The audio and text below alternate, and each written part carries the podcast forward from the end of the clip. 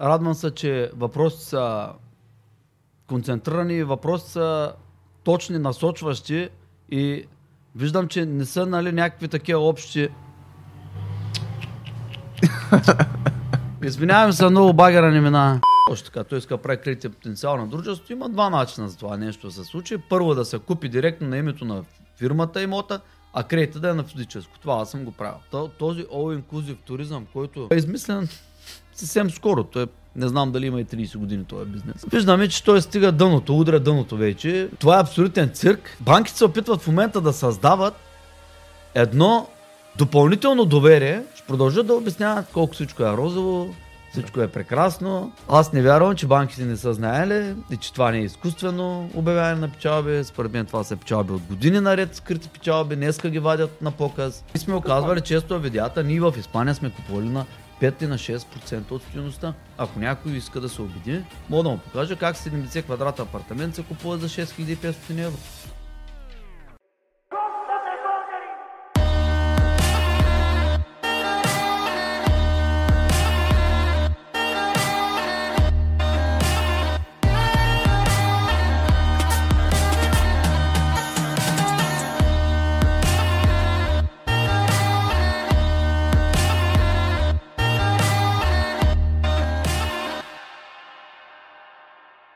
Здравейте отново, приятели, и добре дошли в Българ Капитал подкаст, епизод номер 9. Днес ще си задаваме някои от вашите въпроси и ще им отговаряме. Щяхме да направим това с нашия колега Иван Иванов, но той не успя да устои на красотите на България и в момента е на почивка малко, за да се наслади на, именно на тях. Скоро и ние така ще направим най-вероятно по някое време.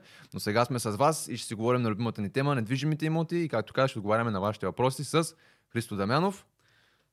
Добре дошъл, Вицо, в Добре заварил. започваме направо да въпросите или да направим това, което забравяме да направим и да дадем една актуализация за това, което направихме през миналата седмица в Българ Капитал. Да, Как ще кажеш? С да започнем? Първо с актуализацията. ти си водещия. Добре, аз съм водещ. Значи това е мое решение. Аз казвам да започнем с актуализациите. А, какво се случи през тази изминала седмица? А, аз ще започна ли ти? Давай ти. Добре, аз да започна. Сега, първо, нали, от предния подкаст, купихме си това оборудване, което е супер, вече за нашото студио. Студиото продължава да се развива, създаваме нови формати. А, най-вероятно вече преди да гледате този подкаст, сте гледали този формат, за който говоря, именно на гости на Българ Капитал, с първия ни гост, Цветан Радушев, който беше интервюиран от Христо Демянов. А, ако не сте гледали това видео, може да погледнете в момента в горната част на екрана, ще ви излезе линк към него. Заповядайте да го гледате, надявам се да ви харесва. А, други актуализации във връзка с фирмата. Трябва да почнем да си правим някакви списъци, защото то е пълно през седмицата и накрая не знаеш какво се е случило. Ами, добре, тогава аз ще почна, ти ще се сетиш нещо. Да, да, да, давай. А, почувстваме на Велико Търново основно и започваме отдаването под найем на трета и на четвърта сграда. Ще направим усилена кампания по засилване на по- по-бързо пълнене на сградите. А, очакваме всеки момент, входирахме там с енергото, документите, очакваме всеки момент да включат трафопоста, да имаме голяма мощност, макар че в момента не ни трябва защото няма консумация. Летните. А, не лятото, ами пролета и есента консумацията е много ниска. Хм. Така или иначе няма какво да ги чакаме. А, също така, актуализирали сме няколко оферти за соларни инсталации, да монтираме на покривите на Велико Търново на четвърта сграда и също и в Божурище на една сграда, където имаме да даваме под найем. Там там предстои да, да инсталираме соларни инсталации, които, които са за собствено потребление. Според мен цялата произведена енергия ще я ползваме, от което ни ще печелим доста и доста бързо си избим инвестициите от тия инсталации. Като ние там ще направим едни експерименти, с, ще монтираме допълнително и батерии, ще сложим един генератор, за да можем да тестваме самата сграда без енергозахранване, дали, дали сама ще може да се, да се захрани достатъчно добре и да няма прекъсване. А иначе като резервен вариант, че имаме от енергото да, да пълним батериите или да ползваме директно тока. Зависи, нали, Това е ситуацията. Но там ще направим един много интересен тест. Няма да ни струва малко пари този тест. Но ако това сработи за бъдеще, ние ще имаме една так, такава независимост и ще можем да правим ще можем да правим сгради на места, където е много скъпо да се, да се докара ток. Това, това ще ни даде много голямо конкурентно предимство за найеми, за нощувки, среден найем, нали, средносрочен найем. Мгм. Един месец, три месеца. Също така имаме една изненада, ама няма да я споменаваме още. Е, иначе няма да изненада. Иначе няма да е изненада. Поръчали сме, ще направим един тест. Един тест, няма да казвам повече, защото се досети някой. Ще направим един тест на един друг вид отдаване под найем. А, в следващите епизоди ще разкажем за тях. Може би един, един месец или месец и половина ще мине до тогава. И там, там очакваме всичко да е много добре. Ако обаче се потвърдят очакванията ни, ще се отворят и нови поне 5 до 10 възможности за бизнес. Безгранични и интернационални. От към приходи искаш да кажеш безгранични. Да, безгранични от към приходи, безгранични и от а, граници, физически граници. Аха. Тук много ще зависи също и контрол на достъп. Ти докъде ще го докараш този контрол на достъп. Също така имаме оферти за Велико Търново за поставяне на контрол на достъп на сградите, което ще бъде поръчано. Преговаряме още. Да, преговаряме, но ще, така или иначе ще бъде поръчан, ще бъде поръчана инсталацията. Било то с някакви модификации или с някакъв тип други устройства или какво ще да е. Автоматизацията няма как да мине без контрол на достъпа. И то е даже основното. М. За да може, Да свържем физическото и софтуерното. з- да, да може някой да наема имот сам да контролира а, системата да го контролира него. И ще Това раз... звучи лошо, ама нали, Да, идеята е той да има пълен контрол над имота, примерно. Нали, да може да се отваря, така. затваря. От ще го разкажем повече, като го изградим. Да, да, Точно какво може да прави системата. да. А, също друго, какво сме свършили? Направихме няколко огледа за имоти. А, различни възможности сме разглеждали през седмицата. Ние всъщност кога снимаме? При две седмици ли снимахме или миналата седмица? Миналата седмица снимахме, Миналата да. седмица, значи, да. Сетих се. Какво сме правили тази седмица? Бях на преговори в една банка. Също така преговаряхме за кредити, кога ще можем да теглим с други банки. Да можем да разгледаме по отчетите настоящите, да можем да предвидим горе-долу, кога сме готови. Също така върнахме няколко кредита тази седмица. Размер пак на 100 и няколко хиляди лева. И... Това, е, друго не се сещам. Да, погасяваме кредити с цел да увеличаваме паричния поток, като това нещо не го правим, Да. нали, пак. Аз съм го казвал преди, но пак да го кажа, не го правим, защото сме се прецакали с тези кредити. Напротив, ние сме считали, че имотите могат да ги понесат, но въпросът е, че някои от имотите се бавим. Пример е Търново. Както чухте, вече сме в процеса на пускане на новите сгради, трета сграда, четвърта сграда евентуално, с тока, който сега ще бъде пуснат там. Също така лагера се забавя малко, но... Лагера, да, предстои понеделник или вторник да входираме документите. А, супер. Значи, скоро Там сме готови. Бажурище 3 имаме одобрен проекта. Там сме на финала. Всеки момент изчистваме дребни детайли, ще входираме и там за разрешително за строеж. От днешна дата, в рамките на един месец, трябва да имаме разрешително за строеж и да почваме да строим. Супер, добре. Само да кажа за енергийната незави- независимост, понеже ще спомена, нали, че ако това се получи с енергийната независимост, с соларните панели, с батериите, генератора, Да. да очакваме матрицата да си праща агентите. Тук където го споменаваме в подкаста. Но ако се получи, наистина ще бъде нещо... Аз до сега не съм чувал за такова нещо точно в България. И в чужбина не съм чувал, ако трябва да съм честен, ама не съм и проучвал в чужбина. Ще бъде интересно със сигурност. Да, със сигурност има. България има инсталации, които работят абсолютно независими, но са Ама за жилищни нужди. А, те са жилищни, обаче, когато ти си го ползваш за собствени нужди е едно, когато го ползваш за бизнес за себе си, а, подобно, но когато ти отдаваш под найем на хора, които ти не мога да и контролираш ко- кога какво включват, Да. вече става друго. И тук ние ще направим този експеримент, да видим дали ще е възможно това нещо, да, са, да, да можем ние да предвидим кога, каква ще е консумацията. Колко батерии трябва, колко солари, колко допълн... а, а, да има буфер винаги, кога ще се включва този генератор, ще включва ли, ще, ще дава ли правилния ток, ще има ли прекъсване. Ето тези неща нали, са доста въпроси, на които ние не можем да се отговорим, защото когато става въпрос за множество потребители, Мгм. Нали, едно е сам да предвидиш, че няма да сега да включиш нещо, което черпи много ток, ще го включиш сутринта, като вече произвеждат соларите. Съвсем, съвсем друго е вече, когато не са множество потребители, ти не можеш да контролираш изобщо. И така. Да, точно така.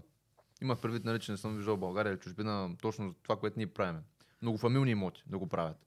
Аз съм и разпитал в чужбина, нали, няма, не, Еми, не съм намерил. Да, многофамилни жилищни сгради трябва да го естестваме. Как, как работи? Да. Ние, надяваме се, ние сме пионерите на това Защото нещо. ние няма утре да направим една къща някъде да я даваме под найем. А, макар, че е супер, нали, тази къща, ако създава, някой прави някъде къща и я дава под найем, която е независима, Да. има си солари, батерии, сондажи за вода, всичко необходимо, но нали, интернет така нататък. Но съвсем друго е, когато ние, ние работим с а, многофамилни. Нали, ние някъде тръгнем да правим, няма да правим една къща, ще направим 10, 20, 30, 50, 100, нали? Зависи. От... Зависи, нали, от нашите, нашите инвестиции. Добре? Е, ние сме напълно ясно, че с мащаб са. Сма... Бизнеса да. на имотите е в мащаба. Нали? Така че ние няма да го направим с два имота със сигурност, Да. каквото и да е. Добре. Добре. Да започваме към въпросите. Давай. Давай въпросите. Добре, първият въпрос ще бъде от Николай Мисароков. Здравейте, бихте ли купили фалиралата белодробна болница в село Радунци? Най-голяма такава болница на Балканския полуостров, построена на място с най-чистия въздух в България. От години, от години стои там и се руши, а има потенциал. Чувал ли си за това нещо? А май съм чувал. Е, мислил ли си го, разсъждавал ли си го? Ми срещах е някъде тая болница. Така. Някъде из сайтовете. НАП, часа и... или на обява в имот БГ, не знам къде. Виждал съм. я. Щом ти е останала в главата, има нещо. Ми ще я купим, добре. Отговора не е, че ще я купим. Добре, тогава друг въпрос. Ще я погледнем. Въпреки, че е в село, ние ще я купим. Защо ще я купим, като е в село? Е, първо ще го видим той село. Добре, какво ще Сега гледаме? на мен нищо не ми говори село Радунци. Какво ще Хаберс гледаме в него? А, казва ли коя област е човек? Не, не казва не. Да. Ми Хаберс нямам какво е. Ще погледнем. Па Сега бъзикам се. Нека да я видим първо. А какво ще И- търсим, като го видим това село? Смисъл, какви са неглавните неща, видим дали има някаква възможност за дългосрочно отдаване под найем. Ако няма Мгм. никаква възможност за дългосрочно отдаване под найем, Мгм. най-вероятно няма да, няма да направим никаква инвестиция. Добре. Ако има някакъв потенциал за дългосрочно отдаване под найем, ако ще е на 200 лева да е стаята на месец, вече става съвсем друго. Тогава вече може да ни излезе много изгодно. Оценката със сигурност, капиталата печалба ще е поне, айде да не казвам 200, но над 100% със сигурност. Мгм. Или ако ние инвестираме 2 милиона, тя със сигурност ще струва над 4 милиона. Сградата. Аз сещам се някаква сграда, така една голяма. А, какво беше, не мога да се сетя Май знам за съм. коя говориш там, където гледахме аз Иван и ти ли? Една такава подобна беше в едно село, много отдалечена. Не знам дали сещаш, ми направи голямо впечатление една такава подобна сграда, пак в село Ми не се сещам. и разсъждавахме за покупка, да. Да, не се сещам. Важното е, че това, което ще търсим е потенциала за дългосрочно даване под найем. Ще търсим да има, разбира се, клиенти за това нещо. Да, да видим някакви забележителности, има ли наблизо, има ли смисъл някой да се премести там да живее, Работно място, да. там. да, има ли, има ли възможност за краткосрочно даване под найем, някакви нали, хора, където ходят по екопатеки, по някакви пещери, водопади и така нататък, или някакви... Сега, България по принцип няма едно място, където до 20 км да няма природни забележителности и то уникални, където си скъса. Въпросът е, нали, това място с малко с малко да е нещо популярно, да се посещава изобщо от някой. Мгм. Защото в момента ти знаеш, аз купих едно джипче през седмицата. Да, Съвсем ефтино. За 3500 лева. да. Точно И тая аз при... питах защо го взе и нещо. Да, точно защото тая причина. Отпред аз стои един Мерцедес и аз си викам, «За какво се взе сега и нещо? Ами тук хоря в гората с децата. Да. и там си дереш постоянно колата, има камъни, мога да щупиш нещо. Нали, да е някаква по-ефтина количка. А, а детето, а, децата постоянно искат да отидем а, до гората, малко така на въздух, на полянки. И няма място, на където и да съм тръгнал тук около, в района, в рамките на 5 км, има няколко такива много интересни забележителности. Въпросът е, че той никой не ги познава. Или ако ги познават, ги познават само някакви хора планинари, М. такива, дето от време на време ходят по чукарите. И, та, и то няма, нали, не, е, не е популярно. Да. И за, мисълта ми беше за това селче, ако е популярно, наблизо има нещо интересно, популярна някаква дестинация или може да се популяризира поне, нещо уникално пък вече трябва да е, тогава вече че почнем да разсъждаваме за някакъв дългосрочен и краткосрочен а, нали, комбинация на отдаване под найем. Но трябва и да има и, и дългосрочен найем. Ако няма дългосрочен найем, чисто, чисто, чисто хотелиерски бизнес, ние не го разберем, няма и да го правим. И ако ще го правим, ако ще го правим, нали, ще тръгнем, може би, с градска среда, а не Да. толкова с курортните, курортен тип отдаване под найем. Чисто хотелиерски бизнес, нали, имам предвид. Те са грешни концепциите в момента около курортните места, бих казал. На Да. самия туризъм. Те, традиционните курорти в България, то е трагедия просто. Да, да, да. Нали, Това иска да кажа. да не ползваме цензурни думи, но водка и ерис какво с туризъм, нали, това не е това не е никакъв туризъм. Ние нито имаме сезон за плаж, нито имаме сезон за ски. А, ние по никакъв начин не можем да се конкурираме с а, традиционни дестинации за плаж и традиционни дестинации за ски. Ние можем да се конкурираме с природни забележителности, културно-исторически, балнео, спа туризъм, винен туризъм. Това, са, това е нашата сила и ние на това трябва да наблягаме в годините. Българите, за да можем те, това точно да развиваме. Нали. Има хотели, където аз съм ги посещавал, където с минерални води, с процедури, спа центрове. Който иска се лекува, който иска просто се гевези в гевезан. Една хубава българска дума. В, нали, в спа центъра. Тези хотели са пълни целогодишно и това е нашата сила. Минералните води, историята, която имаме, природата, която имаме. Това е нашата сила. Ние българите трябва на там да се ориентираме, защото в следващите години това ще става все по-популярно. То- Този all-inclusive туризъм, който той е измислен съвсем скоро. Той, е- не знам дали има и 30 години този бизнес. Виждаме, че той стига дъното, удря дъното вече. Замисъл в началото едва ли е бил да те тровят. Мгм. И може би да не доживееш другата година след престо един месец на инклюзив. Така че този вид туризъм според мен ще отпадне във времето. Няма да, няма да е популярен. По-скоро се набляга на по-зелените, по-качествените неща, по здравословното хранене, начина на живот, а, не само лекуване, когато става въпрос за точно такива нали, белодробни.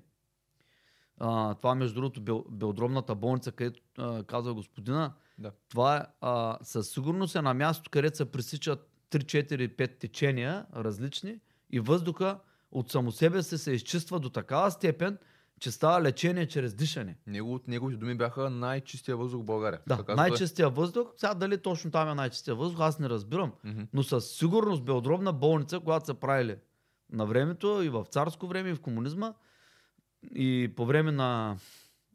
Да, пак е царско време, това е 41-44 година. Нацисти из- из- е, изграждат в България няколко такива комплекса. Мгм. Това са в а, до Смолян, как беше с Че- Чепеларе, а, Еленския Балкан. Има сега много са, някои да не се разсърди, че не споменаваме. Трявна. Има няколко такива места в България, където въздуха с а, няколко течения, тук до Варна има едно място, течения се събират на едно място и до такава степен пречистват въздуха, че ти се лекуваш само като дишаш на това място Мгм. ти се лекуваш белите дробове. Това нещо, ние днес сме го забравили, сякаш никога не е съществувало. Нали, казвам, ние днес казвам, голямата част от хората, нали, над 80%. Има хора, които си ги знаят тия места и ги ползват и ходят Но това нещо ще стане пак популярно и във времето ние можем да го продаваме на всякакъв вид държави, където имат замрасяване, където имат огромно замрасяване. Нали? Имайте предвид, че европейските градове са много по-замрасени от българските градове. Нали? Това е една иллюзия, че българските... А, а, не иллюзия, ме... Забуда. То, точно, заблуда, абсолютна заблуда, че българските градове били мръсни, абсолютно чисти са си, са си перфектни, нямаме никакво производство. Перфектна чистота на въздуха имаме ние, много по-добра от европейските градове. Нали, всеки може да даде някакъв пример сега каже, ема е тук така, точно е много мръсно, да, точно там е много мръсно, наистина прави сте. Но се спрямо европейските градове, нашите в градове са много по-чисти и, и така нататък. И мисълта ми беше, че тези, тези места и тези природни дадености на България, това ще е нашето бъдеще, ние да се развием в този вид туризъм. Ние днеска, Българ Капитал, не сме готови, не го разбираме. Нито туризма, нито този вид, а, този вид предлагане, нито този вид настаняване, нали, на обслужване на хората. Нали, те търсят съвсем други неща, искат професионалисти от друга страна да им говорят. И хабер си нямаме от тези неща. В един ден ние ще направим възможното да подпомогнем хората, които искат това да го правят. Да, да се живее по един доста по-зелен начин. Като казвам зелен, нямам предвид никакви глобални затопляния и някакви глобални замърсявания, абсолютно такива заблуди и глупости. А, има предвид, че хората според мен ще почнат много повече внимание да се обръщат на себе си във времето и all inclusive туризма няма да се вписва под никаква форма с тези хора, които искат да обърнат внимание на себе си, какво вкарват в тялото си, какво едат, какво пият, какво дишат и така нататък. И какво мислят? да. Много да, дори мислите, нали? Има места, където съвсем по друг начин на нас не влияе присъствието само там. Така че all inclusive туризма абсолютно ще отпадне. Когато говорим за нашите курорти, да, изобщо не трябва да разсъждаваме под никаква форма за тези курорти, да се развиват като такива, а по-скоро да ги развиваме в някаква друга форма, конферентен бизнес или някакъв друг вид, масажи или зъбен туризъм, там да ги лекуваме по някакъв начин тези хора, да използваме тези бази за съвсем друго, а не за тая тъпотия, която се използват в момента. Да. Това е трагедия просто Мгм. в момента. Да носи О, прав, Ицо. огромни загуби. Да носи прав. И за да отговорим, нали, да се върнем на въпроса на човека, дали ще купим тази сграда в село Радунци. Ще я купим. Или при потенциал за дългосрочен найем, или при наличие на такива природни Купете забележителности. ви, защото ние ще я купим. Да, ако не, ако, Ако го купите, ние ще купим. ние ще изпреварим, да. Да. Но това ще бъде на базата на това дали има потенциал за дългосрочен найем, а ако няма такъв, има ли за краткосрочен, на база на забележителности, база на въздуха, както казахте, на енергията и така нататък. Така че това е отговора на този въпрос. Продължаваме напред. Давай. А, този въпрос е от Hello Kitty. Испания е фалирала държава. Защо си мислите, че е добър пазар? Кой ще плаща сметката на испанците? Да имат същия стандарт на живот, както в момента. Това е въпроса. Ами... Какво е твоето мнение? М, Човека е прав. Испания е фалирала държава, не само Испания е фалирала държава, много държави са фалирали. Обаче, едно е държавата, съвсем друго е човека, който на него му трябва подсон. Този човек и в фалирала и в не фалирала държава, на него му трябва някъде да нощува. Било то за кратко или за дълго. Така че ние сме на, на този пазар работим, без значение на държавата, колко е фалирала и колко не е фалирала. В днешно време, дори в държави, където има войни, и Сирия, и Ирак, и Афганистан, има хора, които дават под найем апартаменти и тия държави са на съвсем друг стадий в момента от Испания, но и там има хора, които се занимават с инвестиции в имоти. Инвестиции могат да се правят във всякакъв вид държави, без значение самата държава, колко е фалира, колко е задлъжнява, дали ще може да си изплати дълговете, дали ще се опростят дълговете, дали ще иземе земята някой друг, активите на държавата, както стана с Гърция, нали, на да се продават островите, но в Солун, в а, Кавала, в а, Атина и така нататък, до ден днешен има хора, които са купили апартамент при 30 години, са ги давали под найем, държавата може от това тия години да фалира и 50 пъти. Тия хора, да, те са част от нещата, но те си гледат собствената сметка преди всичко, а след това сметките на държавата. Много добре го каза, че всяка държава е фалирала, обаче що пък така каза? Защо да е фалирала всяка държава? Ти знаеш, че момента им какво видях? Една банка, мисля, че беше швейцарска банка, на нещо като нейно мото, на самото лого отдолу пише обезпечено от доверието на хората. Да. Това е толкова директно казано. Ами- И си е буквално така. Парите са единственото обезпечение доверието на хората. Ще Да. вярваме, че имат някаква стойност. Да, точно така е. Аз следя испанската преса също. Следя и световни разни такива а, изказвания. И аз виждам, че банките в момента, ето вчера имаше в Експансион, испанския вестник, експанзия нали, на български. Той е економически вестник. Вчера имаше а, новина, че ББОВА има 39% ръст на печалбата за миналата година и ще даде допълнителен дивиденд. Това е банка. Това е абсолютен цирк. А, банките се опитват в момента да създават едно а, допълнително доверие и, нали, ето както и ти каза швейцарската банка, да, доверие има голямо в нас и ние сме успешни и така нататък. Тези заглавия ще продължат в идната поне една година. Ще продължат да обясняват колко всичко е розово, всичко е прекрасно, не се притеснявайте, влагайте парите, ще дигнат лихвите по депозитите, а, ще почнат едни такива новини, много големи печалби, ето и в България излизат, свърх печалби за миналата година, така и така. Аз не вярвам, че банките не са знаели и че това не е изкуствено обявяване на печалби. Според мен това са печалби от години наред, скрити печалби, днеска ги вадят на показ. Това е много лесно да се направи в, в банка, да се отчитат печалбите или да не се отчитат печалбите, да се отложат за бъдещ период. Така че и испанските, и българските банки, и европейските, и американските, и източните банки ще продължат тези глупости да ги говорят. Че всичко е Цветя шест. рози. Да. Добре. Много добре го казва. Тук е един така свързан въпрос Да. от Валентин Христов. Стана ми интересно. Защо пък точно Испания? Защо не Италия, Португалия, Гърция? Еми и там ще отидем един ден. Просто все от някъде трябва да се почне. И ти си решил да е Испания на Еми времето. да, що не Бургас съм и Варна, нали? Или що не Ерис кой си град, ами Ерис кой си град. Ми, не можем навсякъде. Перфектни са пазарите и трите, които Той ги е споменал. човека ги каза, да. И Португалия, и Италия, и Гърция, и така нататък. То генерално погледнато да кажеш, че един пазар е перфектен. Нали искаш да кажеш, че има добри сделки нали, на този пазар? Абсолютно. Сега португалския пазар не съм го гледал, чувал съм разни неща за там, знам хора, дете инвестират там, споменавали са ми някакви неща. Не е никакъв проблем и там да инвестираме. Да. Инвестирайте ви. Защото ще дойдем ние и ще изкупим 0,0004% от пазара. А, добре. Сега въпрос от Втелин Гечов. Как човек най-добре може да инвестира парите си, ако вече има натрупан начален капитал? Доста генерален въпрос. Искаш да го... Не мога да отговорим на този въпрос в момента. Сега, първо е субективно понятие най-добре. Инвестиране. Най-добре спрямо кого?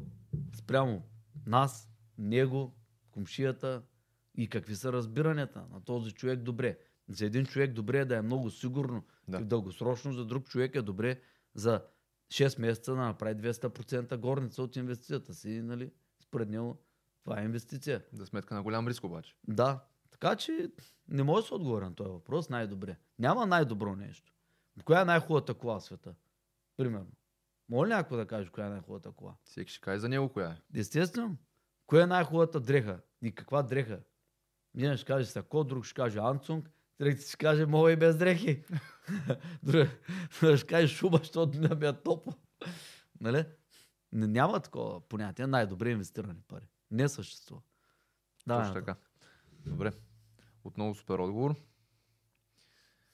Така, следващия въпрос. От Private Business Development. Аз имам следния въпрос. Инвестирате ли в къщи за отдаване под найем? Строеж продажба на къщи? Ако да, как избирате парцелите? Колко къщи трябва да се построят, за да е изгоден един проект? Не, не инвестираме в къщи в момента, не е изключено да инвестираме, ще инвестираме в даден момент. инвестирайте. Защото ние ще инвестираме. Ма то не пречи и ние да инвестираме и те да инвестират. Да, бъсъкал са. И пазар има за всички. Ние ограничени сме в момента в тези условия, които работим. Ние можем да правим където си искаме, когато си искаме инвестиции. Имаме и книги, инвестиране от далечно разстояние. Ето тук някъде може би ще се покаже. Да, точно така. Тая книга, прочетете я и мога да инвестирате и на другия край на света, ако искате. А, ние не инвестираме в момента в къщи. Сега, защо не инвестираме в къщи? Са други въпроси. Ще инвестираме в къщи също, еднофамилни къщи. А, колко, това вече е спрямо, бройката спрямо колко е найема и спрямо колко пари ви можете да заплащате на управляващия имота и да са предостатъчно тези пари. По това нещо може да си правите сметка. Ако вие може да наемете даден човек на това място, примерно за 10 000 турски лири, което са 1000 лева, примерно 500 евро, на вас хубаво е найемите ви 10% от тези найеми, които са за управляващи, за управлението, трябва да подминава тази сума. Ето това е един показател, по който може да се ориентирате. Дали? Да вземате минимум 15-20 хиляди лева найеми, за да може 10% да са 1500-2000, за да знаете, че ви с тези 1000 лева нали, ще може да се справите. Ако става въпрос за България, нали, трябва да е малко повече. Трябва да е примерно 25-30 хиляди лева найме. За да може 2500-3000 лева на месец и ви да можете една нормална, на, при една нормална заетост на, на хората, които управляват, да има едни нормални приходи, за тях да могат да им предложите. Иначе ви излезе много скъпо управлението. А, всеки процент е важен, когато става въпрос за инвестиции в недвижими имоти. Точно така. И за всяка инвестиция по-скоро. А, последния въп... въпросът беше две-три, а, обаче. Да. Последното, какво беше последното изречение? Накрая той пита колко къщи трябва да се построят, за да изгодим да, проекта. Еми това е, да. То пак е свързано с цифрите, нали? Толкова, С- колкото да е изгодно да има управляващ, да не се занимаваш ти. Да, Ти го каза това нещо много добре. да може от мащаба всичко да се оптимизира. Сега, мога да кажем някаква бройка, нали? както е за апартаменти, 30-40 минимум. Горе-долу трябва да е нещо такова за къщи или малко по-малко. За примерно 25, защото наймите са по-високи. Може би и 20. Да. Излезе изгодно, но не съм сигурен. Просто не сме правили сметки ние. Зависи от къщи от района, нали? То зависи да и от какви са къщи, колко са големи. Защото те може да са с 3000 лева найми, може да са и с по 500 лева. Зависи къде са. Точно и така. какъв тип къщи са. Да. Само тук на една част от Къщи въпроса. и къщи пак има. Да, да, да. Винаги има разлика между всичко. Тук обаче може една част от въпроса, която е много интересна. Как избирате парцелите, ако строите къщи? Ние сега не, не строим, Ми, да, не, но- не избираме в момента. но как бихме избрали? Защото Оф. ти каза най-вероятно ще го направим, а аз, мисля, че ще със сигурност ще го направим това Да. с къщите. Как бихме избрали Как парцел? бихме избрали парцела? Ми хубав въпрос. Дай да помислим малко. Как ти отговори на този въпрос? Ми на база на района първо. Аз според мен, за да може да преценим как трябва да изберем един парцел, трябва да видим дали в този район има, разбира се, работодатели. Като е хубаво да следваме принципа, с който сме давали пример там с Детройт, да изберем място, където има повече от един главен работодател, или по-скоро да кажа, повече от една индустрия, нали? ако не е друго. А, за да може да имаме някаква диверсификация, ако един работодател се тръгне, да си имаме други, на които Добре. да се оповаваме. Значи първото нещо да има хората какво да работят в района. Те има смисъл да стоят в район все пак. И да не само да работят едно и също нещо, защото дадената индустрия може да приключи. Точно така, да. Да има разнообразни видове работа на това място. Точно Добре, така, да. това е първото нещо, хареса ми. Давай второто. индустрията, да има някакви индустрии, които Да. Нали, да може да имат работна ръка тия хора. Втори критерий. Второ нещо, да има потенциал за дългосрочно даване, но това е много свързано с първото нещо. Точно така. Добре. Сега за къщи, Трето нещо. за къщи Давай, би било много хубаво. ами, много би било хубаво да бъде така отдалечено малко от града, както в момента се намираме отдалечено място от града, защото Да няма усещане за градска среда. да, точно така, това искам да кажа. да няма. Шума, мизерията и така нататък. Да, ти си Добре. казал за КПП-та, Да, съм казал, че след 30 години ще има КП-та в градовете. точно за това казвам да е отдалечено от града, Да. за да има усещане за природа. Следващ критерий, Да има някакъв вид транспорт наблизо за всеки, случай, защото не всеки ще има автомобил. Е, то няма, не вярвам така. В смисъл, тук има ли някакъв транспорт? Е, има някакъв. Как ще има? Има. Само Има градски, има градски транспорт. Те, не? А, един път. Два пъти на ден, ама има. Ама то го е нямало преди да дойдем тук. Има.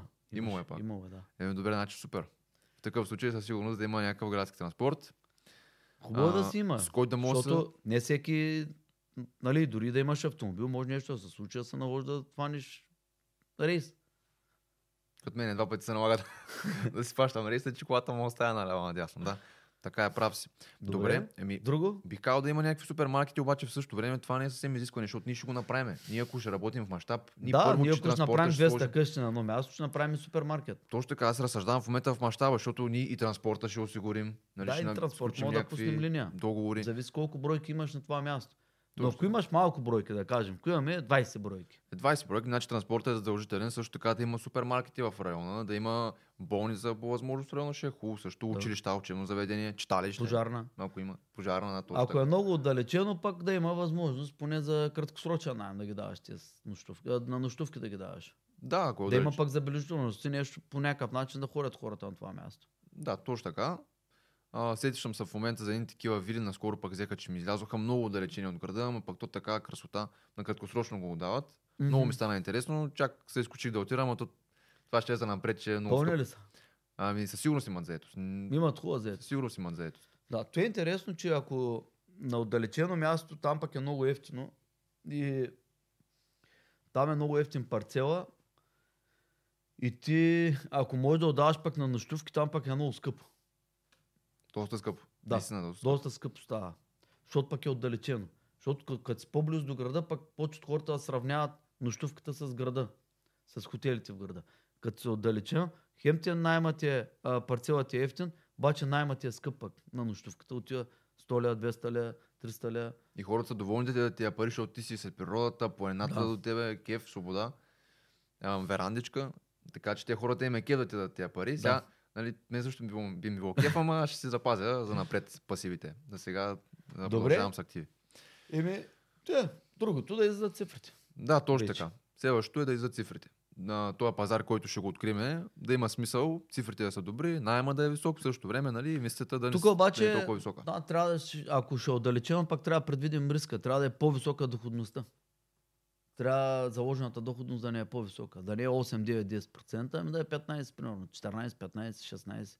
М. Да Защото, има буфер, един вид, скажа. Ими да, защото ти, ти влизаш в риск. Когато си отдалечен, влизаш в, в риска и там трябва да заложиш, таргетът трябва да е по-висок. Да няма заетост, искаш да кажеш, такъв риск. Да, имаш, имаш риск да не се случат нещата точно как си ги предвиждал и да ти падне доходността. Ама ти ако тръгнеш с 8, 9, 10% там да инвестираш, тя ако ти падне от 8-9, тя ако ти стане 4-5, то няма да има никакъв смисъл изобщо от тая работа. М. Зато и трябва да го заложиш поне 14-15, да и на, на пръв поглед да излизат цифрите, че ако падне нещо, да си се объркал, да стане 10, да се е достатъчно добър проекта.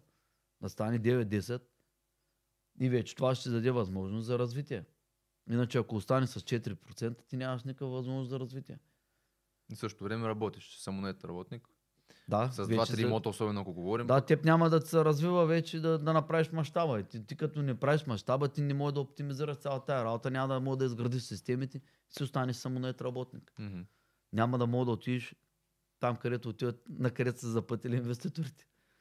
А пък ние тук говорим за инвестиции в имоти. Не Да. говорим е, така да си търсите работа в имоти, защото това мога да го обясни почти всеки брокер. Както и базовия инвеститор в недвижими имоти. Добре, Тук говорим за друго. да, и други въпроси. Продължаваме с следващия въпрос. Еми, то е нещо като заявка, купете Бузлуджа. Аз тук му казвам на човека, че чека Бузлуджа, вече имаме нали, имоти. Той казва, не бе, аз говоря за паметника. да. Тази летяща чиния. Казах му, че за сега ще го оставим в списъка с идеи тук. Ако искаш нещо да кажеш по въпроса, не, не. не искаш да Е, кажеш. кажа? Купете паметника шипка си научи. Така, добре. Не знам да се продава бузужа си. Пак това е такъв... Няма, няма какво да коментирам. Добре. Разбрах. Ние сме за тези места да са реновирани и да се посещават от много хора. Но не бихме ни занимавали с такива неща. Да развиваме истинския туризъм на България. Точно, точно този, този тип пък как да го развием. Е, ако е реновирано, ние не това- можем. Искам да това кажа, че бихме се радвали. Държави, с тях трябва да бягаме.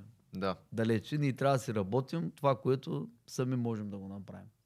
Това, което от нас зависи. Ние затова Не- търсим енергийна независимост. Да. защото Не е това, което зависи от държавата и от общината. Да. Да, такива паметници и такива неща. Винаги ще зависиш от общественото мнение, от е, нагласите, а пък общини, държави и така нататък. Вече приключваш там. А, Сега, друго е един комплекс, който има някакви екопътеки, на близо забележителност. Този комплекс сам купуваш си го, реновираш си го, даваш си го под найем, правиш си каквото си искаш. На такива места не мога да правиш каквото си искаш. Дори палатка да опънеш отдолу, някой ще каже къде, къде си дошъл тук. по новините. Да. Някакъв си да- опънал палатката пред Бузлуча. Нали? Пак е проблем. За някой е проблем. да, да, да. Точно така.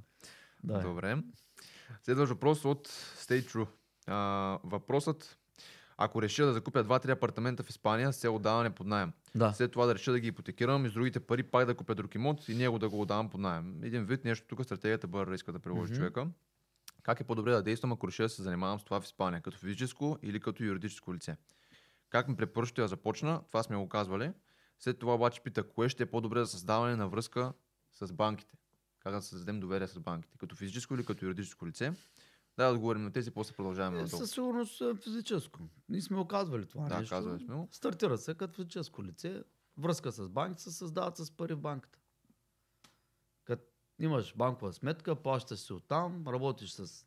Държиш си парите при тях, така се създава връзка. Други връзки няма. Тя, тая връзка е без обвързване винаги с банката. Добре. Само те могат да те вържат. Ти трябва да гледаш... Те вържат страшна връзка. трябва връзката да ви е без обвързване. Дългосрочна, ама без обвързване. Добре. Имаш тук един друг въпрос на друг човек, защото този човек е задава въпрос, на който ние вече сме отговорили. Може да гледате предишните ни епизоди, там малко повече в детайли влизаме. На един интересен въпрос, свързан с точно този, който тук що зададохме. М, ето го, Димитър Вълков. Така, имам следния въпрос. Искам да закупя имот, който да отдавам под найем да оперирам чрез новосъздадена фирма. Тъй като фирмата е нова и няма кредитен потенциал, ще използвам потенциала ми като физическо лице, за да изтегля ипотечен кредит. Да. Тъй като кредитът ще бъде на физическото лице и ипотеката е в полза на банката, има ли как този актив да се прехвърли на фирмата и приходите от найем, както и разходите по кредита да се отчитат през фирмата? Съответно, Да. той иска да се създаде кредитен потенциал на фирмата човек. Да, точно така. Той иска да прави кредитен потенциал на дружеството. Има два начина за това нещо да се случи. Първо да се купи директно на името на фирмата имота, а кредита да е на физическо. Това аз съм го правил. Може, възможно е. Като гаранция за физическото искаш да кажеш. Какво става тук? Как става? Значи, кредита е на физическо лице, а имота е на фирмата на името. Купуваш го на името на фирмата, а кредитът е на физическо лице. Това става. Това аз съм го правил. Правят го банките, нека се разходи човека по банките да се поговори с тях. Аз съм го правил с първа инвестиционна. Мисля, че Уникредит наскоро някой го направи от а, хората, а, с които комуникираме. Тоест, това е възможно, така ли? Да, това не е проблем. А, втория начин е, закупува се на името на физическо лице, имота се апортира в дружество, той е нали, ипотекиран, това не е проблем да се направи апорт.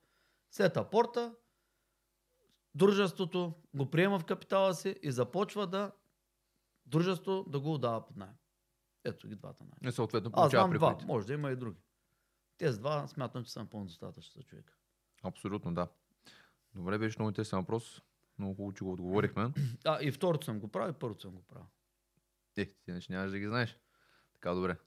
Так, мисълта бе, че и двата начина си напълно нещо стандартно, нормално. В България си го правя само, нали? Да В България, кажем. да. Добре. Сега, по принцип, когато правиш апорт, е хубаво банката а, по, по, по закон, мисля, че а, по договор с банката трябва да я ипотекиран имот, искаш да кажеш. Да, не? ипотекиран имот. Ага. Трябва да уведомиш. Но ако не уведомиш, не е проблем. Да. Няма да се разсърдят толкова много. Те ще го видят един ден, а може и да не го видят. Ама ако искате да, да се видят- с банката, И да го видят няма да се разсърдят, защото дружествените дялове, когато са на човека на името, не е проблем. да. Да. Добре, суперицо. Сега следващия въпрос.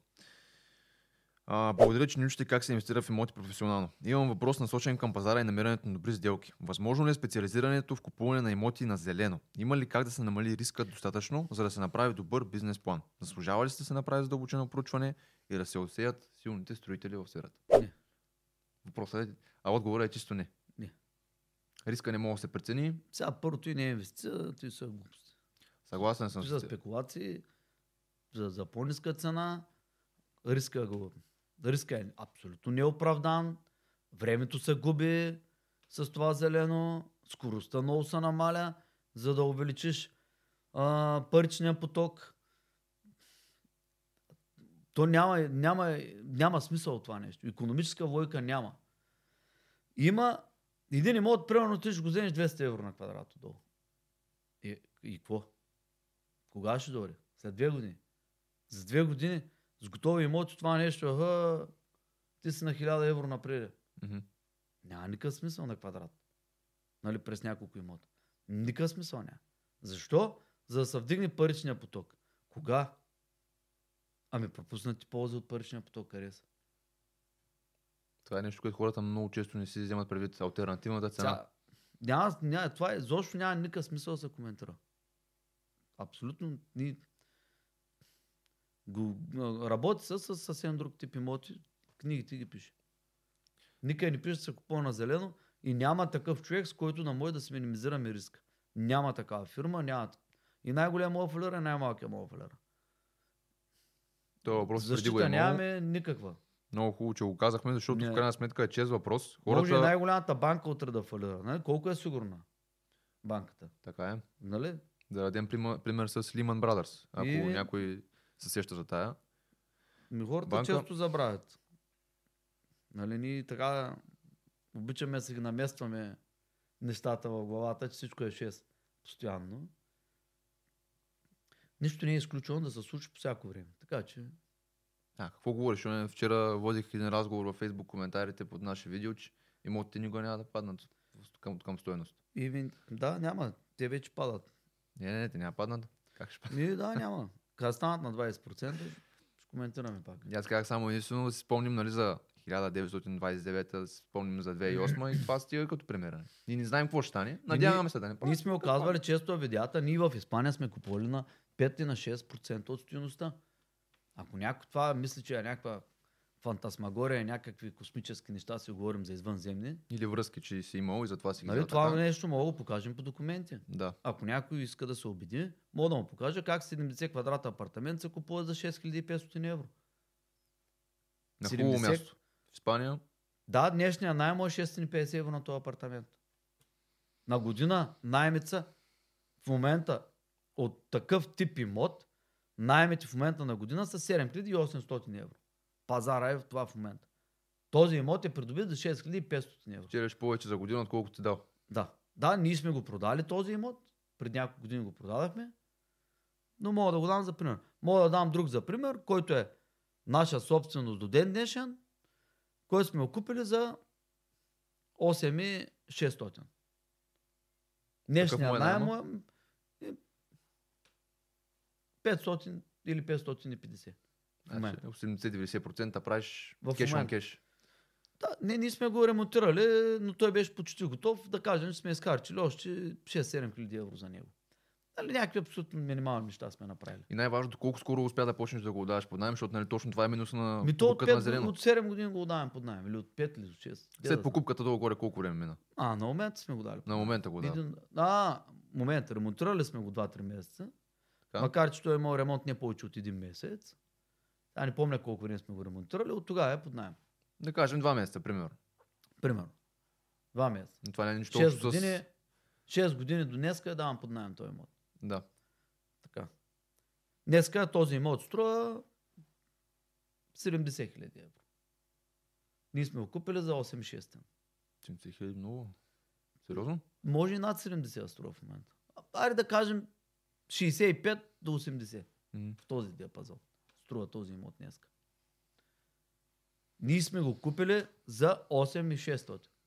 Този имот 2006 година е струвал над 150 хиляди евро. А Над, в днешния пазар, само да над питам, 150 хиляди евро е струвал този имот. Преди да падне толкова много. преди да падне на 8600. Тъй, че който обяснява, че няма паднат цените, тези данни да не си мисли, че това не е възможно. Не, тези данни мога да ги фани да ги провери. Мога да види и в Гърция какво се случи. Ето, имаме много българи в Гърция, имаме в а, Италия, в Испания. Мога някой да се обади и да разпита малко какво се случва. Мгм. Ето, оня ден има една новина в Wall Street Journal. О. Аз, аз ти я пратих. Трябва да поговорим за нея. Брокерите предвиждат 20% от стоеността на сградата да се продаде тази сграда, която преди 4 години е продадена за 300 милиона. Само да кажа, в Сан Франциско това е доста така, вдигнал се пазар в а, предишните години в Америка. Става дума за офис града, цялата стъклена, уникален вид изглеждаше поне по него, аз като те погледнах. Продавала се за 300 милиона, мисля. Да. Сега ще бъде продадена за Брокерите предвиждат около 20% да се продаде. от това. Това е заглавие на Wall Street Journal от а, преди 3 дена или 2 дни, де да знам колко. Тая ми- седмица, който иска да го провери. Ти ми го правиш преди два дена. Да. Който иска да влезе да провери. Абсолютно истинска новина. е, Да, На аз съм го погледнал. 20% брокерите предвиждат, че ще се продаде тази сграда. Давай нататък. Да. А пък имотите няма да паднат, нали? Това, Да, Не. имоти, им, ако не паднат, ще трябва да се случи хиперинфлация. да. те да останат на същата цена, само че спрямо олиото, като сметнем, ще може да си купим на половин бутилки, половината от бутилките олио.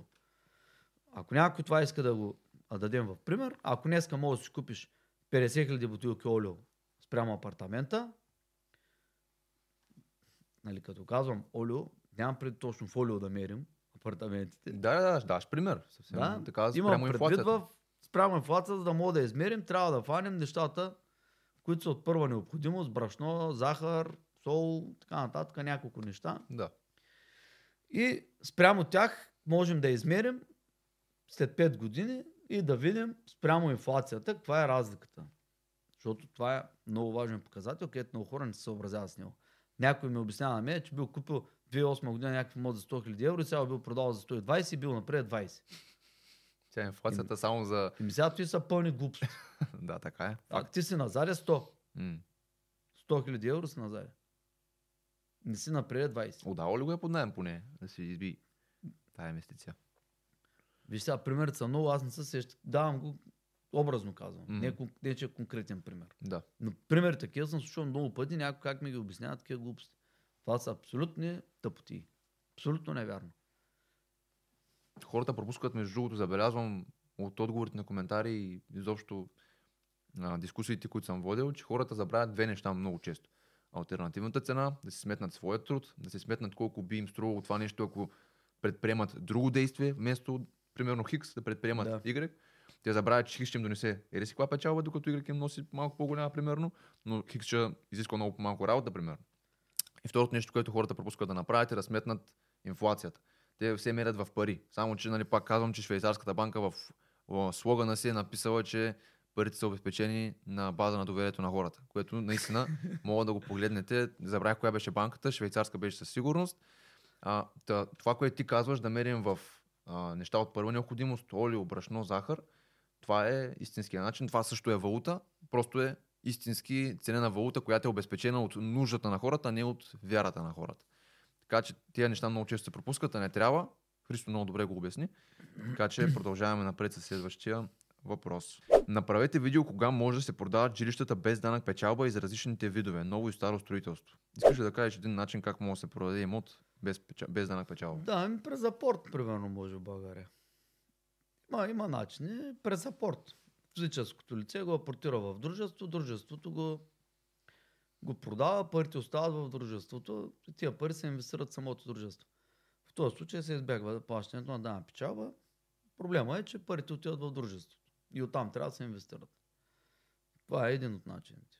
Да С него се не мога избягва ги- и другия закон, дето физическото лице не може да препродава там колко броя апартаменти, на колко години. Нали, 3 години, 4 години плана, 2 имота, някакви такива. Кой иска да питаш шудителя си за подробности. Но през апорт може да се избяга от дана печалба. Искаш да кажеш, че просто като отидат в дружеството, тези пари не могат да се използват за нещо друго, освен за бизнес. Това искаш да кажеш. Това е минус. А, Така ли? Не, не, те, той, той, той може да ги разпредели към себе си тези пари по някакъв начин. Може ма- А, мисълта ми е, че парите са твои, днеска апартамента е твой. Мгм. Ти го апортираш и парите, парите са вътре в дружество. Така. От там нататък вече нали, много зависи ти какво искаш да направиш. Ако ти искаш да продължиш да инвестираш, може да и и искаш на физическо лице да си купиш, може да си ги дадеш на заем от собствено дружество на себе си и пак да купиш имот. Мгм. Но може и самото дружество да инвестира. Нали? Проблема е, че парите са водят, че са на дружество на името вече. Ага, разбрах. Тук с банките искаш да свържиш нещата един вид. Кредитния потенциал. Да, просто, нали, не е просто да вземеш парите в дружеството и да си ги изтеглиш на каса и парите пак си ти в джоба. Не, те са водят на фирмата. без да платиш данък. Да. Но това за някой е плюс, за друг е минус, просто го казвам. Да, пък в Америка има... Вече зависи от Още- индивидуалния случай, който иска да разпита, нали, чувствителя си. Да, Добре? точно така. Да, Пък още въпроси. в Америка само така, нали, има също такъв начин, където не се плаща данък. 1031 Exchange се нарича. Това е секция 1031 от а, техния закон за това нещо, която ти позволява да продадеш един имот и да купиш в даден период, сега точно детайлите не се сещам, 3 месеца ми ще беше, Май 6. 6 месеца, 3-6 месеца, а, може да продаваш свой имот и си задължен да купиш обаче подобен на този а, и съответно по този начин може да избегнеш плащането на данък печалба. Той е в България, има и дружество, което е за това. АЦИЦ, акционерно дружество, специална инвестиционна цел, което има горе-долу същите привилегии като американските. Да.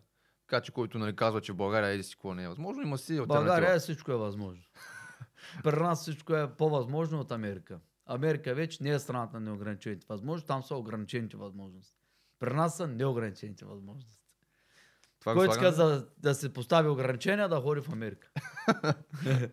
това го слагаме на реклама на България. Почваме да рекламираме. Добре. Имаме още един въпрос тук. Гроздан Грозданов задава въпроса. Разбирам, че препоръчвате да се цели голям мащаб в инвестициите, но можете ли да споделите как обикновен човек с средни доходи и не големи спестявания може да започне и да направи прехода към голям мащаб? Това сме го казвали нали, за системите. Ако искаш с две думи да отговориш на въпроса на човека. А, ти отговори, Павка, Добре. с две думи. С две думи да отговоря на този въпрос. Един обикновен човек може да започне в недвижимите имоти с неголям капитал, с стратегии, които сме споменавали, холсейлинг, намиране на сделки, партниране с други големи инвеститори, да продавате сделки на други инвеститори, както примерно на Полгар Капитал. Казвали сме, че на този имейл, който в момента излиза пред мене, може да ни пращате сделки и ние съответно да ги купуваме и ви да получавате някакъв процент от това нещо. А, та на въпроса как може да се премине към голям мащаб, след като съберете съответния капитал, започнете да купувате сделки, една след друга. Истината е, че не става 1, 2, 3, 4, 5 и така до 100 имота. Не е това играта на недвижимите имоти. А, фактически ще ви трябва доста голям капитал, ще ви трябва да работите с многофамилни имоти. А ако започнете с малките, ще трябва да преминете през използването на чужди услуги. Управление от външна фирма, което вие най-вероятно ще губите от това нещо. Фактически за България, ако говорим, тук такава фирма, която да ви върши голяма работа и няма. А, Ицо е казвал, че брокери управляват имоти, но не разчитайте на това да бъде някакво добро управление. Съответно ще ви трябва ваш човек. А ако работите с ваш човек, той няма да го устройва да взема 10% за един, 2, 3 или дори 10 имота, ако вие направите толкова. Него ще го устройва доста по-големи бройки. Затова ще трябва да плащате 15-20%. Неминуемо чувате, че от това нещо вие ще губите най-вероятно. Най- каквато изделка да намерите, това никак не е приятно да плащате вместо 10%, да плащате 20% за управление. След това следват а, системите на администрацията, също така финансирането на имотите, така че с малък мащаб нещата не стават. Трябва рязко да се вдигне към големия мащаб, който е 50 имота и нагоре. А пък прехода не е от 1 до 50, прехода е да се направи рязко към 50. Това мога да направите с започване на някакъв друг бизнес, вземане на капитал, инвестиране в многофамилни имоти. Обаче пак трябва да преминете през създаването на системите, което то си отнема време, или да използвате чужди, от които пак казвам, вие ще губите. Така че фактически как може да се направи това нещо? Ими, трябва да преминете през загубата, трябва да преминете през това да загубите малко време в съз- създаването на ваши системи, освен ако не може по някакъв начин да използвате чужди. Това би било чудесно, но в крайна сметка това е, доколкото знам аз, малко вероятно в момента да се случи. Не може да търсиш формула, просто да иска да се изтърваш космоса без големи тежки загуби по пътя и големи тежки а, големи, големи последствия по пътя. Труд. Доста труд. Труд. Труд, доста обещания, всякакъв вид комбинации между най-различни видови стратегии и така нататък. Да, ти много добре го обясни. Е, аз го обяснявам това, което ти си казал, което съм чул от тебе. Защото За аз в... мащаба всеки трябва да е готов. Защото е опасно. Нали.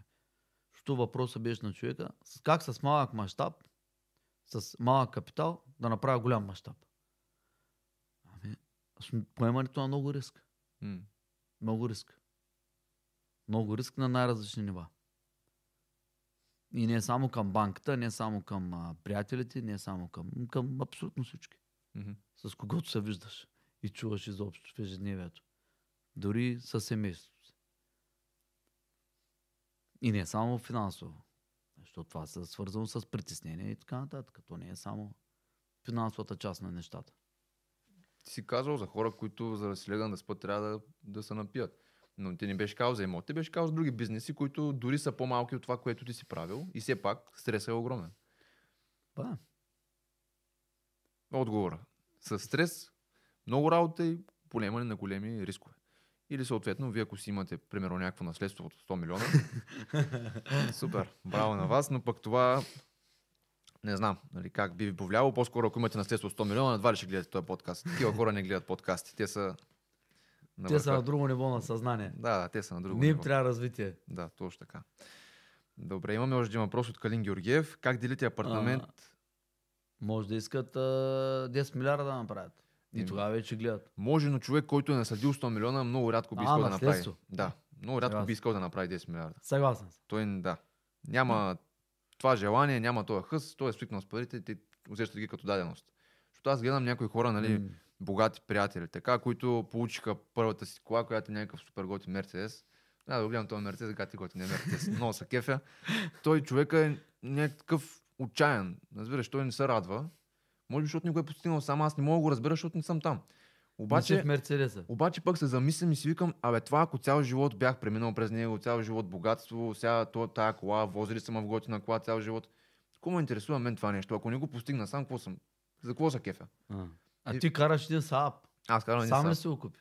А, да, сам си го купих заедно с баща ми. Между другото, баща ми помогна за това нещо. И също така сме го ремонтирали са, заедно. да, и сега пак ще го ремонтираме, като са... Ама му закепиш яко на него. Кефа му съм много яко на Сава, да. Как? Виждам, те, че си го, гледкаш си го, правиш си го, Е, да, да. чувстваш си го, вече се борил за него, вложил си капитал в него. Готино ме. И тези пари, които нали, баща ми ги е дал за това сап, аз ще му ги върна един ден, разбира се. Той колко струва то са по-общо? В момента пазарна цена, примерно. А, пазарна, сега ако го продам. Да. Еми, това на по-малки километри са реални, между другото. А, Нали? ай Сега да го рекламирам Реклама. така. Сигурно Тук рекламата скъпо ще излезе. 4000 лева сигурно ще струва. 4000. Е, толкова ще струва. Няма да струва повече. Браво. Те са по-ефтинките, а. Супер. Добре, Павка. Обаче пък двигателя е бомба. А, Павка, много скъпо ще струва 2000 лева, ще струва Е, рекламата, че... Що съм мина в колата. Мога да се прибера в нас, Да. къде я продам. Добре. Така де, а, сега. С... Сега, Да. добре, продължаваме с другите въпроси. Добре, приятели, продължаваме с следващия въпрос на Калин Георгиев. Как делите апартамент на две или на три? Тоест, как слагате туалетна и баня на трите апартамента? Това става дума, може би, за първата ти сделка, където ти беше разказал, че си разделил имотите. Да. Хората им е интересно как И става това нещо. се използва съм да може апартамента да е с една баня, може да е с две бани. Може на гърба на едната баня да се направи втора или пък самата баня, едната, която е по-голяма, да се раздели тя на две. Мгм. Няколко начина сме правили. В Испания имаме 6 разделени апартамента. А, на ня... Различно. Някъде сме разширяли банята и сме разделили на две, на друго място сме изградили втора баня на гърба на банята. Или самата баня, ако е много голяма, пък сме я правили на две бани. Мгм. И просто още една врата има. На гърба е. се едно става. Така Да. и става втора. Да. И това се приспада към второто апартамент, което правиш Да. фактически. Сега зависи, трябва да е подходяща конструкцията. Може да, е, да не става. Не винаги става. Не винаги става. Някой път е подходящо на 2, на 3, на 5 и така нататък. Добре, има ли професионалист, който може да съветват хората, които са решили да го правят това? Ми да съветват някой с някой архитект, конструктор, така. С архитект да се съветват. Архитект, да, или конструктор. Добре. Окей, следващия въпрос от Васил Ралев. Тук а, той е гледал епизод номер четвърти, където споменаваме, че сме закупили в проекта Валенсия 100 Да. един нов имот, който сме увеличили веднага найема, въпреки че вътре е имал наемател. Да. И, и той пита, интересно ме е защо сте увеличили найемът веднага след покупка при положение, че е имал предишен наемател. И това възможно ли е също така питам. Ми естествено, че е възможно и, и как що сме го увеличили? Не се ли Защото е опасяваме, доста че, под пазара. не се ли опасяваме, че наемателя ще излезе? Ами той ако излезе още по-хубаво, защото ние го увеличихме много малко. И аз така му отговорих на Джейка, между другото. Добре, супер. Добре, това е отговора. А Ние го увеличихме, примерно, сега той е мод, който предполагам сме коментирали, от 350 на 400. Пазара беше 500-550. Аха. Ние сме доста под пазара. Ако утре наймател излезе, за нас е супер. Защо не му го увеличихме на пазарен найем директно? Е, защото от 350 не мога на 500 да дигнеш. А, Това не може, 50% защото... увеличение няма кой да го приеме. Е, нали, идеята беше, че той ако не го приеме, по-добре за нас. Еми, така е, ама сега все пак сме хора. Преди всичко сме европейци. Значи, ние сме социални. И ние, ние сме социални хора. Ако бяхме американци, какво ще Ако бяхме американци, вече ще е съвсем друго. Там или плащаш, или, или си на улицата, или си изхвърлен. Добре, окей. Ами, Чакай сега, между, между другото, тук мога да изкоментираме, защото в Америка това е, това се е игра на брокерите, на управляващите. Те така правят, че постоянно гледат да увеличават найми и гледат да ги гонят хората. Защото идват нови и взимат комисионни. мгм. Да. Но ние самите, Българ Капитал не е така нашата идея, нали, да гоним постоянно хора и да вземем комисионни от новите. Но и съм го чул и това в Америка. Наскоро даже коментирах с едни хора, където инвестират в Америка, че техните управляващи това правят и то умишлено го правят, нарочно, постоянно да, да Правят натискат човека, че той да се махне. партия с брокера са така? Да, да, да, управляващия, той ги отдава под найем. Той е А, брокера. Той, А, разбрах. да. И той гледа постоянно така да прави, че да ги гони хората. Ма Да. това ощетява, това ощетява в крайна сметка на наемодателя. А, не се знае. Защото ти като се мъчиш на максимален найем да дадеш апартамента, а, пък следващия влиза на максимален найем. Мгм. И ако той от тебе не взима комисионно, за тебе е добре. Защото един излиза, друг влиза веднага. И влиза на максималния найем. Ето, невероятно взема, аз това го казвам. Ма може пък да не взема, знаеш ли? Не, не, не, не. Той не, не, не получаваш комисионно от, от собственика на имота. Мгм. И в случая собственика няма против това нещо да се прави. Той си търси човека най-високия найем. Той търси да е доволен, да, хем да е висок найема, хем да е доволен на управляващия. Съответно, управляващия пък гледа постоянно да натиска наемателите с максимални найеми, за да може пък те да излизат. Те да излизат и влиза другия веднага. Така. Добре, много интересно. Хората, Детайли. хората да кажат пак, че искат да живеят в Америка, нали? Всеки Ми, който иска ограничения, Америка. който иска да не ограничава възможности, България. Добре, страхотна мото. Ами, а, благодарим на хората, които са задали тия хубави въпроси. Стана цяло предаване, само от въпроси. Много добре. Абсолютно Ние такива ще правим и за напред. наистина, Ами всички въпроси, които не сме ги отговорили, смисъл, ни пак на които сме подготвени. Да, ни, не, не, А, които сме подготвили. Да. Значи, ние сме отговаряли на някои от тези, които зададох, но другите пък съвсем много пъти сме отговаряли на тях, затова не съм ги задал наново. А, съответно, ако някой има въпроси, които се е задал, а в същото време не са били отговорени, може да погледне някои от предишните ни епизоди, там със сигурност ще намери отговор на своя въпрос. Просто да ги повтаряме много пъти, нали, не е много хубаво. Може да гледате предишните ни епизоди, приятели. Значи до предните епизоди, който е задал въпроси, не, не сме му отговорили днеска. Не, значи въпросът е бил в... Предишен епизод, да, точно Има така. в предни епизоди, може да гледа предните епизоди и се отговори на въпросите. Точно така, да. А А, пък значи да не ако- ми се сърдят. Ако се чуди в кой епизод, няма да ви кажем. От първи до девети всичко трябва да го минете. Значи, крайна сметка, как ще направите това, което искате, което дали е инвестиция, дали е предприемачество в имотите, няма значение. Хубаво е да изгледате цялото ни съдържание, стараем се да е най-доброто. Та, приятели, това беше от нас за днес. Надяваме се този епизод да ви е харесал. Ако не намирате съдържанието ни за полезно, не се абонирайте. Ако пък го намирате за полезно, оставете ни по едно харесване, ние го оценяваме. И искаш да кажеш някои финални думи за този подкаст?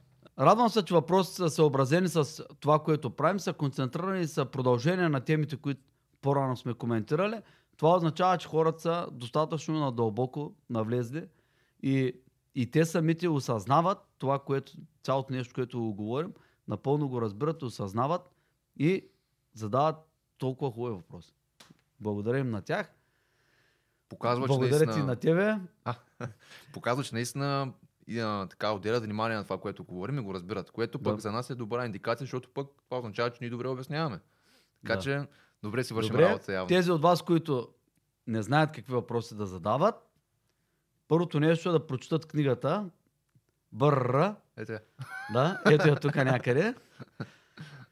Да я прочитат книгата, да изгледат нашите епизоди и да задават въпроси си, ако имат такива. Ако имат нещо неясно. Абсолютно, А приятели. ние в следващите епизоди ще имаме много интересни новини, защото тези проби, които правим, които казваме по-рано, ще бъдат доста интересни, доста интригуващи и ако нещата се случат така, както ние очакваме, ще има и огромни възможности за всички, които сега гледат и слушате. Възможности са за работа с нас заедно, въпро... също така възможности и за собствено развитие. Ако са така нещата, както ние си ги представяме, из- изтестваме ги, не повече от два месеца ще минат от тук нататък и ще има изключително интересни новини, на което съм 95% сигурен вече.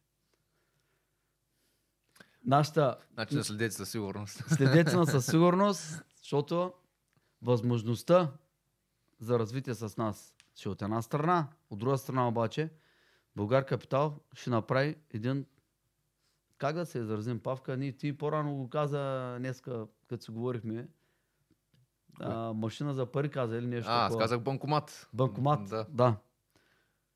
Ние ще на- направим едни банкомати. И Ти ще стегаш пари. ще да. обясним как. Да. Точно така. Добре? Добре, приятели, Благодаря. надяваме се този епизод много да ви е харесал. И това е всичко от нас за този епизод. Надяваме се, сте живи и здрави и до следващия. До нови срещи.